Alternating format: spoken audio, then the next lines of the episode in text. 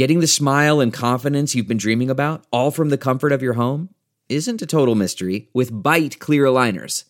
Just don't be surprised if all your friends start asking, What's your secret? Begin by ordering your at home impression kit today for only $14.95. Byte clear aligners are doctor directed and delivered to your door. Treatment costs thousands less than braces, plus, they offer flexible financing, accept eligible insurance, and you can pay with your HSA FSA. Get 80% off your impression kit when you use code WONDERY at Byte.com. That's B-Y-T-E dot com. Start your confidence journey today with Byte. Delve into the shadows of the mind with Sleeping Dogs, a gripping murder mystery starring Academy Award winner Russell Crowe. Now available on digital. Crowe portrays an ex homicide detective unraveling a brutal murder he can't recall. Uncovering secrets from his past, he learns a chilling truth. It's best to let sleeping dogs lie. Visit sleepingdogsmovie.com slash Wondery to watch Sleeping Dogs, now on digital. That's sleepingdogsmovie.com slash Wondery.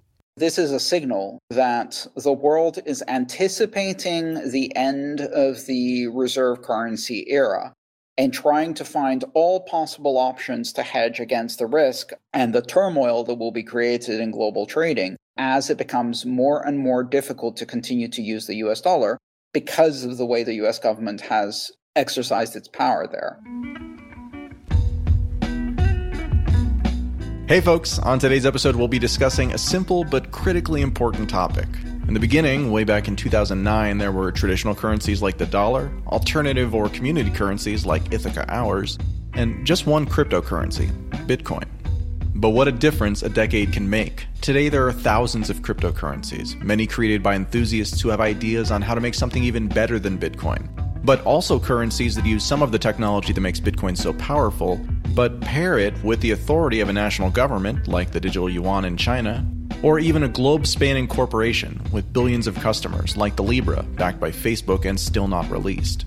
In this emerging picture, is Bitcoin still interesting? First attempts at new technology, even when successful at introducing powerful new ideas, are often not the ones which eventually succeed in changing everything. And importantly, as the world changes and we get closer to something other than a dollar standard, where does Bitcoin fit?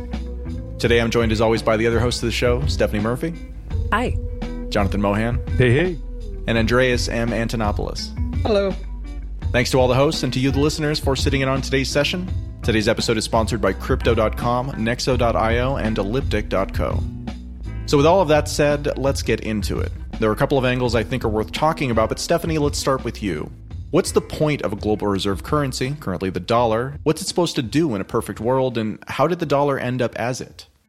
Well, think about what happened in the days of bartering. If you wanted to do business in a local economy that was based on barter, where essentially all kinds of things, chickens and hammers and hay and whatever else, were standing in as money, as a medium of exchange. Well, that's one function of money. But when all these different things could be the medium of exchange, it was definitely weird figuring out how to barter 10 chickens for an ox or whatever. And then you ended up with a little bit of surplus because what if the item that you're trading is worth nine and a half chickens? And then you have to kind of give that person credit and remember it. And that really only works in a small community. I was watching a documentary recently about the Puritans in early America before it was America. And they were actually doing that. They had these written ledgers of like, okay, I traded 10 chickens with Ezekiel on this day and he owes me a little bit extra. And then they were just keeping track of these really complicated things. And you know, obviously this was before the times of computers and social media. And so you have to keep that all in your head. And what if there's a fire and your barn burns down and then you don't remember who owes who what? So I'm talking about an example that happens in a small community. But fast forward to a world that's globally connected. We don't just trade with Ezekiel down the street anymore for 10 chickens. We are international economies. People all over the world trade with other people all over the world and as do companies and corporations and nation states and all kinds of other entities. And so, how do we do that? You know, how do we make it as less confusing as possible? And the answer to that is having sort of a universal medium of exchange, which is a global reserve currency. And it's like, okay, we're going to take the friction and cost out of these transactions, and the cost would come from converting currencies and doing the math and trying to figure out exactly how do you convert one nation state's currency to another one. And it may not seem like a lot, but it does add an amount of friction. But if there's a convention where everyone agrees they're going to do business in a certain currency, that becomes the reserve currency and it just makes things a little bit easier. Yeah, it's kind of like a language, right? Like it's really valuable to be able to speak the same language as people who are near you. But if you want to talk to someone who's in a different town, a different country, then, you know, I mean, we've seen throughout history that languages tend to become more valuable to know as more people know them because it's simply more useful. It seems like it's the same thing with money. And then on the other side of kind of that utility equation, what's the point of a currency or a global reserve currency? A lot of times it's about saving money, right? If you're in a country that doesn't necessarily have a stable financial system or you don't have money that's being managed very well, then sometimes it can be really attractive to do business in a currency that is outside the control of your local government, who you don't think is doing a good job of managing it. And so that's kind of another way that these global reserve currencies not just emerge, but kind of find value.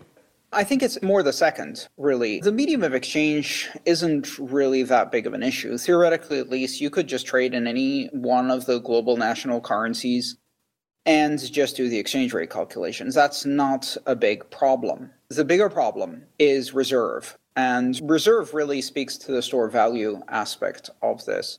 You see, the thing is, in order to be able to continuously trade, you need liquidity. And in order to have liquidity, you need to have reserves of currency. And then the question becomes which currency do you use for the reserves? And that choice becomes a lot more about trust, stability of issuance, and political, geopolitical pressure, whether a global norm can be enforced. At the end of the day, what that means is geopolitical consensus rules, and geopolitical consensus rules are enforced by violence. That's the bottom line.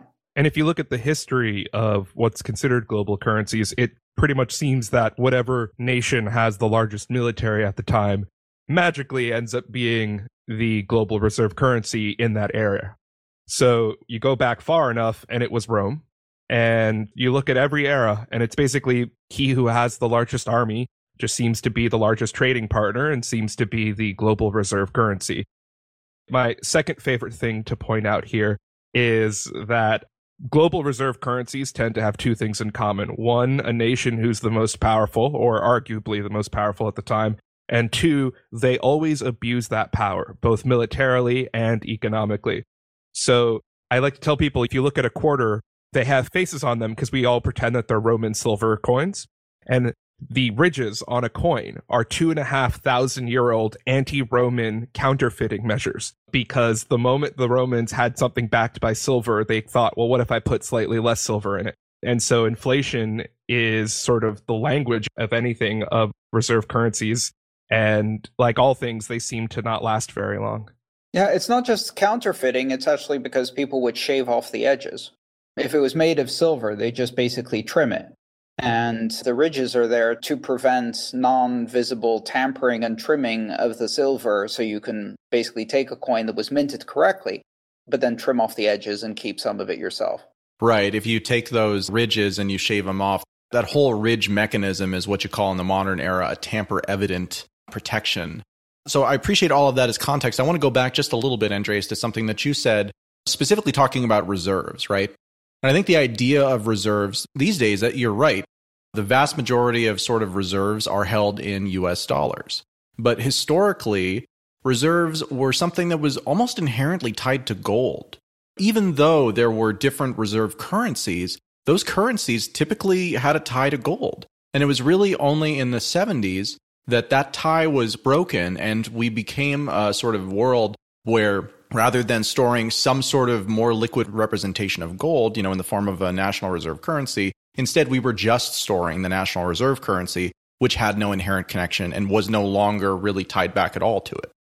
Yeah, and that's because President Nixon at the time refused to honor the obligations of the United States and transfer gold to other countries' reserve banks in order to settle bilateral obligations in currency trades. So until then, everything was settled in gold, but that means literally settled in gold. That means you load up a ship barge, or train, and you move gold from one country to another to settle bilateral trade. And in 1971, Nixon ended the ability of other countries to deposit dollars and get gold shipped back to them in return for bilateral trade. And that became the end of the gold era. Now, the US dollar acting as a global reserve has another darker aspect to it, which is that this happened simultaneously with a Faustian deal between Henry Kissinger and the Saudis that established a coalition whereby Americans would provide military support for the Saudi regime and its satellite states in return for a deal that the Saudis would only accept US dollars for the purchase of oil. Now, given that at the time, other oil producing countries didn't have the capacity to compete with Saudi Arabia and the Gulf states. This effectively meant that the US dollar became reserve currency because it was the only legal tender effectively for purchasing oil. Everybody needs oil. If the Saudis only accept dollars, you need to have dollars, which means you need to store dollars. And if you're storing dollars for oil, you might as well use them for international trade. And that established the dollar as the global reserve. So it's a two step process. One, deprecate gold. Two, make a devil's deal to prop up a theocratic murderous dictatorship, even when they bomb our own towers, by supporting their dictatorship through military support from the Americans in return for supporting the currency. Now, that compact is effectively broken. Now, there are a number of countries that coincidentally get invaded just after they start accepting any other currency than dollars to sell their oil. And the only ones that don't get invaded are the ones that either have nukes or have a big enough military to resist invasion. Iran now accepts Chinese yuan and rubles for oil. And that's beginning to break the hegemonic dominance of the US dollar as a reserve currency. We are nearing the end of the era. First, the empire declines, then, the empire continues to abuse its currency privilege long past it can actually support that position. And then eventually, even that control breaks and something else emerges. Of course, the question is how long does that take after the decline of empire, and what else can possibly emerge to replace the dollar as reserve currency? So I want to stay on this gold thing for just a minute because I actually think, in continuing to think about this and listening to you talk about it, I think that one of the things perhaps that I didn't really realize before this conversation is that the global reserve currency, you know, Jonathan, you tied it to empire, and I think that that's true, but I think that empire is almost a kind of proxy for measuring how much gold one of these empires actually has, because that military might historically has meant that you could go and develop new areas and find more gold, or you can go to war with someone and, you know, effectively take their gold. And so it seems like in a very real way, for most of history where we've had these reserve currencies, the reserve currency really has just been a proxy for gold. And the mechanism by which a reserve currency has been lost is in overreaching. These governments no longer have a dominant position. Their liabilities outweigh their assets to the point where someone else becomes the sort of dominant position in gold. Maybe not numerically, maybe just from a trust standpoint because of that whole liabilities versus assets thing. Not just a proxy for gold, because keep in mind, until the modern era, the 20th century, when we're talking about, for example, the Roman Empire, the British Empire, the Portuguese, or the Spanish Empire, the currency itself was gold, gold coins. So it wasn't a proxy. It wasn't a proxy until the modern era. It was actual gold. And so the ability to mint actual gold coins, or in some cases silver, but that experiment didn't work very well, that was the reserve currency. So then in the modern era, these effectively became represented as paper. And then when Nixon broke the peg and we moved from a gold backed dollar to an oil backed dollar, not really backed, but you know what I mean, like that's kind of the thing that's driving the value behind it. That was a meaningful departure from the last several hundred years of history. Well, which is why that break point in 1971 also represents the beginning of major structural changes throughout the economy with a huge ramping up of inflation, a huge extension of tax inequality, a huge extension of debt, a huge extension of debt financing for war, and much more financing for war, all stem back to that one decision. It basically unleashed the ability of governments to spend beyond their means. Obviously, nobody knows how this is going to shake out. How disruption manifests in real life is really hard to predict, but at this point, we do at least know what appear to be the different paths that this thing could take if some sort of cryptographically secure digital money is our future. So, Andreas, I'd like to throw this one to you to start us off. You've got privately issued, you know, literally anybody can do it cryptocurrencies. You've got so called corpo coins like the Libra. You've got national digital currencies like we see coming out of China. And then you've got things like Bitcoin. So, like, what are kind of the attributes of these different things? What are the strengths and the weaknesses of each approach? Or perhaps I'll ask it a different way. What could actually work? And what do we know won't? Well, I'd like to just take a brief step back and say, you know, even though the US has abused its position in the dollar, and even though there are a lot of contenders for the kind of multi pronged geopolitical power structure, that doesn't mean the US dollar is anywhere near losing its position as reserve currency. It may lose some of its control. But the problem is that there is no good alternative in traditional currencies, not the yuan, not the ruble, the politics there are too fraught to get it. One likely contender is not a cryptocurrency or digital currency at all, but is some form of synthetic currency built and managed by the International Monetary Fund. So, some kind of SDR based synthetic basket currency that is constructed, which may or may not have a blockchain, is kind of unnecessary. It would be a centralized currency that emerges to replace the dollar. But again, you know, the IMF isn't an independent organization either. And the problem is there's a vacuum right now in terms of something to replace the US dollar. And so we might end up with a brief period where, in fact, there are a number of competing monetary and payment systems because it's not just the reserve currency, it's also the payment system. The US dollar as reserve currency goes hand in hand with SWIFT as the international wire transfer settlement and payment system. And control of both gives the US enormous geopolitical power. Now, Europe and China have tried to build alternative versions of SWIFT so they can bypass controls that the US imposes unilaterally. A great example of that would be the embargo on Iran, which Europe and many other countries under the previous agreements have essentially allowed Iran to sell oil. And yet the US continues to maintain an embargo and has backed out of its treaty obligation. So, in that particular case, there's a need for an alternative payment system. The payment system going hand in hand with the reserve currency actually gives us a hint as to the importance of blockchains in this space. Because a blockchain is simultaneously a payment system and a currency, and the consensus rules govern both. Now, whether a nation state could make a central digital currency uh, CBDC as it's called, whether a corporate currency could survive or whether it would be some form of cryptocurrency that emerges to fill that vacuum, I mean, that's a really loaded question. And I don't think any of us can answer it right now.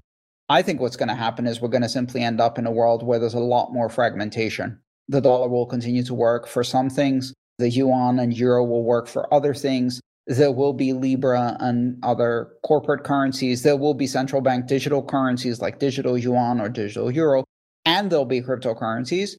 And we're going to enter a period of massive fragmentation where things are going to be complicated and there's going to be more limited liquidity, more complications in trade, and more exchanges happening across all of these different forms. At the beginning of this episode, we talked very briefly about how one of the sort of use cases of a global reserve currency is to store value in some form other than the one that your government has control over. And we've seen this sort of throughout history with different episodes of heavy inflation, even hyperinflation in some cases, where the money that people think that they've saved and have simply goes down in value and can buy less effectively at the end of it. That I think is a really important part of this conversation. And I have increasingly been thinking that lacking an alternative, lacking a system that actually has neutrality built in as a base level assumption, you're looking around for what's the best option of all of these bad options, right? Because again, like using the US government's money as your reserve currency when you're in Zimbabwe, well, that's much better than using Zimbabwe's hyperinflating currency. But on the other hand, the US isn't in a great situation either. It's essentially the cleanest dirty shirt. One of the things that I've really been curious about with regards to these central bank digital currencies, as you said, so called CBDCs, is whether or not these could behave like a truly neutral system, or whether we're just talking about taking the existing very slanted system, which is in favor of whichever country has sort of, as it's called, the exorbitant privilege of being able to just essentially write blank checks that you don't have any money to back up, which then people use as their own form of savings in their local country. You know, whether that changes the equation here, whether having something like Bitcoin that, although it's neutral and available for use by everyone, can't be influenced. As we used to say a lot more, you can't hold a gun to the head of math, right? Like there's some protection that's built into that neutrality. And I just wonder if that's something that we could ever see or that any government would ever allow to happen in a nationally issued central bank digital currency. I mean, the simple answer, in my opinion, is no. That will never happen.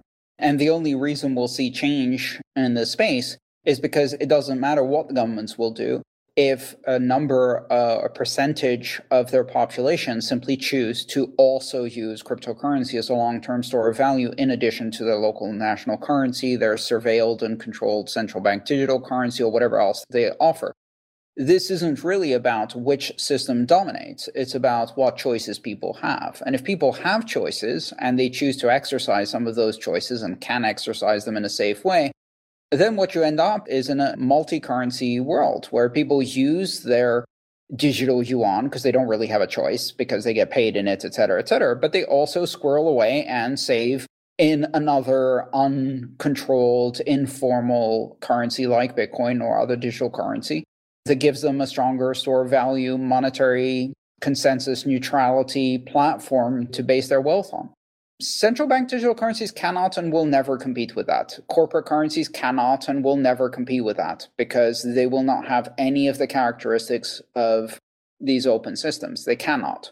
And so, really, it's just a matter of choice. And people will choose to use whatever they need to use under the current prevailing context of their local environment.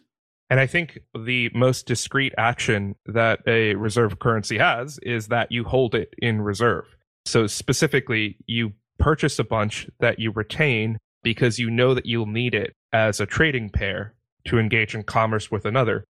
And so, as we look to non nation state backed currencies, I think that's the activity that we could look at most strongly to see how far Bitcoin is coming along in becoming a quote unquote reserve currency. Square just announced today that they're purchasing or have purchased 50 million in Bitcoin. And that's great because I'm assuming they're going to need it for a bunch of trading pairs. And so you know, it's substantively different to say, you know, we're accepting Bitcoin, we immediately sell it on BitPay and they give us dollars versus what an actual reserve currency is, which is we bought a bunch of this to hold in reserve as a trading pair because we intend to do that much business in it. And the more we see of that, the more things like Bitcoin will genuinely become reserve currencies. This episode is brought to you by Crypto.com, the crypto super app that lets you buy, earn, and spend crypto all in one place and earn up to 8.5% per year on your Bitcoin. Download the Crypto.com app now to see the interest rates you could be earning on BTC and more than 20 other coins. Once in the app, you can apply for the Crypto.com Metal Card, which pays you up to 8% cash back on all purchases. Reserve yours in the Crypto.com app today. In this crisis, many investors aim to keep and grow their digital assets. Others seek to maximize the yield on their cash. Nexo allows you to achieve exactly these two goals. The company offers instant crypto credit lines against all major cryptocurrencies, with interest rates starting from only 5.9% APR. Nexo also lets you earn up to 10% annually on your fiat and digital assets. What's more, interest is paid out daily, and you can add or withdraw funds at any time. Get started at nexo.io. Introducing Elliptic, the preferred crypto compliance partner for businesses who want to grow with confidence. The busiest compliance teams rely on Elliptic's rigorous blockchain monitoring solutions to scale up and save money. Protect your customers, manage your risk, scale your business. Visit elliptic.co slash Coindesk to talk to a crypto compliance expert today. That's elliptic.co slash Coindesk. We have to not underestimate gold in all of this because gold has not gone away as a reserve currency. In fact, if anything, if you look at what countries say versus what they do, if you look at what they do, a lot of countries are stockpiling gold like crazy right now. And in fact, they're using all kinds of shell companies and intermediaries, et cetera, to stock gold in a way that is not immediately visible.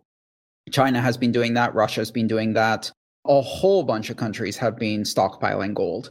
So, you know, it has not escaped notice that this is happening. And this is happening in parallel with everything else. So, in a multipolar world where the foundation of a US dollar reserve currency is going away, one of the things we got to realize is that for most countries, the geopolitical price that they have to pay of US hegemony is a small price to pay to have a global, liquid, stable, rules based framework in which to trade. The US is, through its actions, destroying a system the rest of the world needs and so, in missing that, there is no good alternative. So, are you saying that gold is kind of the closest thing because it is a store of value and it's a trusted store of value that stood the test of time? Yes. And so, this is a signal that the world is anticipating the end of the reserve currency era and trying to find all possible options to hedge against the risk and the turmoil that will be created in global trading as it becomes more and more difficult to continue to use the US dollar because of the way the US government has exercised its power there. The thing about gold, though, is that it really doesn't function as a medium of exchange. Yes, which for a reserve currency isn't a huge problem because what you do is you do eventual settlement in very large quantities. You're not sending the actual gold. What you need to do is prove you have reserves, exchange certificates, and settle over a longer period of time by literally filling a barge and moving it. And that's not a huge problem at a country level. You only have a handful of trading partners, and gold is moved internationally all the time. The bigger problem which has continued to be an issue, is proving the reserve. So if you have an asset backed system like gold, then you lie about how much you have in reserve and you issue more certificates than you actually have. Effectively, that's what the dollar did in the 1970s. Right. Or specifically with gold in China this year, where 83 tons of gold turned out to basically be a tin can that was painted. yeah. That's the real problem. It's the forgeability, the verifiability, the auditability characteristics of these things. And ironically, that's something that a blockchain can solve. So if you have audited reserves and then you represent these with tokens on an immutable blockchain, you can have some control and transparency over that auditing and then not be able to just issue more anytime you want. But I think that also, you know, presupposes the concept of auditing because there are some countries that refuse GAAP and there are some countries that refuse, you know, unqualified audits. So once you get back to hey, at least we know in this country they have some form of audit trail for their reserve currency to hey, let's trust someone else's statements as to the gold balances that they have that use fundamentally different auditing practices than we have. I think you've just reinvented the desire to switch back to like a US dollar or something. Which is exactly the point. As Adam said, you know, it's the dirtiest shirt available, which makes it clean. This is the bottom line, which is that if it weren't for the United States trying to use a regime of sanctions and political manipulation and geopolitics against various other countries and various forms of Cold Wars through currency wars, the rest of the world is quite happy, for the most part, to have a stable world reserve currency in the form of the dollar as long as it's relatively neutral. The US is the one that's breaking the neutrality, and the rest of the world is going like, what are you doing, guys? This has worked, and you get a premium for it. Why are you breaking the one thing that works for everybody? And that's the irony of it all, because there is no good alternative. And the real alternative is fragmentation, uncertainty, chaos, and difficulty in trading. Right. We've talked about it extensively before, but the interesting part about sort of monopolies is that they really do sort of incentivize their own demise. Not even incentivize, that's the wrong word. Precipitate. Yeah, they precipitate their own demise, right? Like the ability for the US to control sort of the SWIFT transfer system that basically governs how US dollars move around the world. Well, so long as everyone can use it, that's incredibly valuable. It's a language that everybody speaks. But it's at the point that you're like, all right, well, Iran, you're not allowed to speak this language anymore, that they're like, well, what are we supposed to do then? And so, I mean, like, if you don't have the opportunity to use the thing that is most useful and you have to make something new, that's not a choice anybody is going to walk into and be like, oh, this sounds like a fun way to spend the next 10 years. But if that's the only option, then they're going to do it. And once one person has done it, then the next person who comes along, they don't have to invent the wheel. They just use the same thing that the other guy used, right? And this is, I think, how you wind up with this sort of regionally bifurcated future, you know, that I think you're talking about, Andreas, where really what we see are almost like regional dominant currencies yep. where you're picking sides. You're literally picking sides. And some people will be on both sides. But again, if the US is like, well, you have to pick either us or them, then some people will pick the US system and the current, you know, better system. But not everybody will. And as we've seen, you know, there will be competition that didn't need to exist, except that sort of the abuse of that privilege made it necessary. Otherwise, I mean, what are they supposed to do? Just die?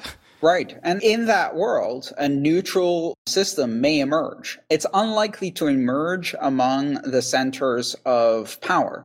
It's unlikely that the US, China, or Russia will voluntarily choose to use a neutral blockchain based systems that they do not control, but which at least nobody controls, or where the control is diffuse enough that no one can take over because they'd rather build a system that they partially do control so they can extend their sphere of influence. But that leaves a whole lot of the world where countries that have neither option, they don't have a system they can control, they cannot build a system they can control, and they're cut off from the other systems, they may well choose to use a neutral system simply because it's the only viable option that's left. When we say that a neutral system may win, I think that neutral systems are kind of self invalidating concepts, which is that like neutral systems are by definition the minnow, not the shark. That like if you take a neutral system, it becomes successful, it becomes the global currency. It then becomes so large, it turns into a beast in and of itself and is no longer neutral. Those powers, those interests, and those structures themselves become its non neutrality.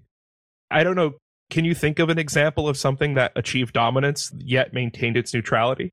Because I do think neutrality is just a function of being the little guy. I mean, the ISO 40 foot container, 89 octane gasoline. That's not money. I mean, those are structures on how to measure. Those are protocols for transmission. Those aren't the things that are being transmitted. So money is transmission. So for instance, you know, is there an ISO standard on the actual commodity or the thing that's being transmitted rather than the structure or form in which it has to be transmitted. I think those are different things.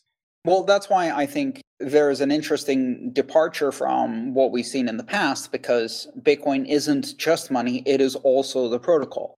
So, what happens when the neutral thing is both the money and the protocol by which it's transmitted? Can that escape the neutrality crushing power builds of the past?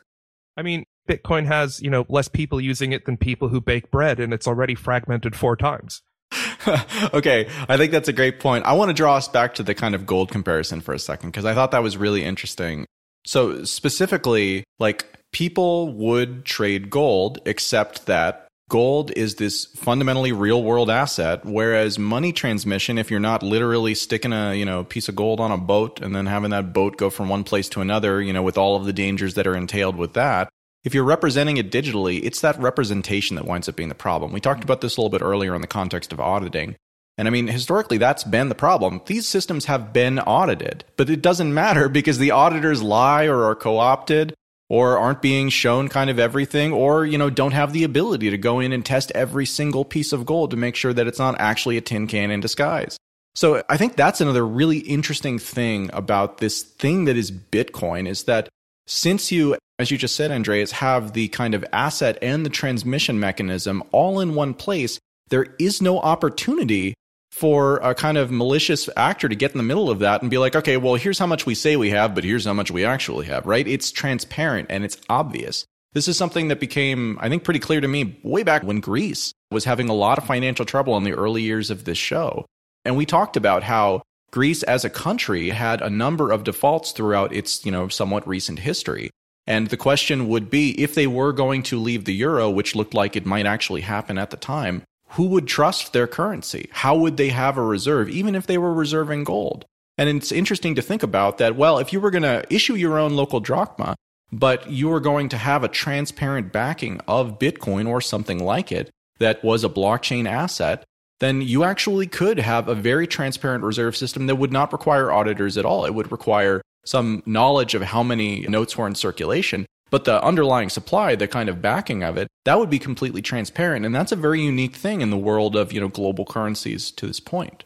Well, that's an interesting application of Bitcoin that isn't a medium of exchange, where you're not actually trading the Bitcoin, you're trading the digital drachma, and the digital drachma is one to one issued against a verifiable store of Bitcoin. And you're using the transparency of that verifiable reserve in order to build new currencies on the back of it. Yeah, I mean, that's a very interesting application. We're basically in uncharted territory right now. I think people can also experience this on a personal level. You know, if you have a bit of savings and you're trying to decide what do I store my savings in, you run out of choices pretty, pretty quickly, especially if you're worried about the context of the environment in which you're saving. So if you're like, okay, so if I have my savings account, I put it in the bank. But what if the bank goes bankrupt or gets raided by the government or there's inflation or there's embezzlement, whatever. What if the depositor insurance breaks? Okay, so I don't want to put it in the bank. Where do I put it? And you very quickly notice that you run through the exact same kind of assessment that happens on an international basis for the choice of reserve currency. I have a small investment in gold, some of my savings, as well as Bitcoin, right? But then, you know, do I have physical gold? And if I have physical gold, I have to go through the same basic risk analysis for my own savings. So let's say I have $500 that I want to save in gold. Okay, so do I buy a $500 physical gold coin? Who do I buy it from? How is it assayed? Is it real gold or is it tungsten gold plated? Can I test it for myself? Do I have the technical capability to test it for myself? If I do hold the physical gold, where do I hold it? Storage costs, security costs, transportation costs. It's difficult. And the more of it that you want to save, the harder it becomes. It's easy to steal. Okay, so all of these problems start mounting. What else could I do? I could do government bonds, I could do securities, and I could do Bitcoin. And if you go through all of these steps as an individual for your own savings, you quickly run into the exact same problems that every government in the world is trying to solve with exactly the same problems. And that's where you start seeing why Bitcoin is digital gold, why it has these incredible properties. If I hold Bitcoin, I know it's real. I can transport it, I can secure it, and I don't need to worry about someone confiscating it. Already, it's given me a better choice. Maybe I don't hold everything in Bitcoin. Maybe I diversify a bit because it has other risks, volatility risks, digital network fragmentation risks, etc but those are different risks. And I'm then diversifying the set of risks.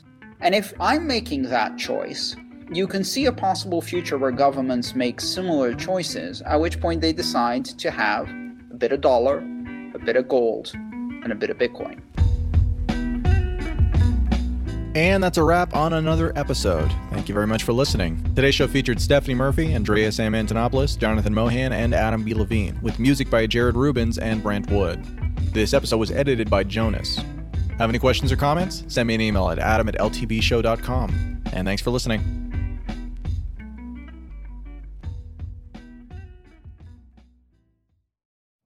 You know how to book flights and hotels. All you're missing is a tool to plan the travel experiences you'll have once you arrive. That's why you need Viator. Book guided tours, activities, excursions, and more in one place to make your trip truly unforgettable. Viator has over 300,000 travel experiences to choose from. Everything from simple tours to extreme adventures and all the niche, interesting stuff in between. So you can plan something that everyone you're traveling with will enjoy. Real traveler reviews give the inside scoop from people who've already been on the experiences you're considering. So you can plan with confidence. Free cancellation helps you plan for the unexpected. And 24 7 customer support means you can travel worry free. Download the Viator app now and use code Viator10 for 10% off your first booking in the app. Find travel experiences for you. Do more with Viator.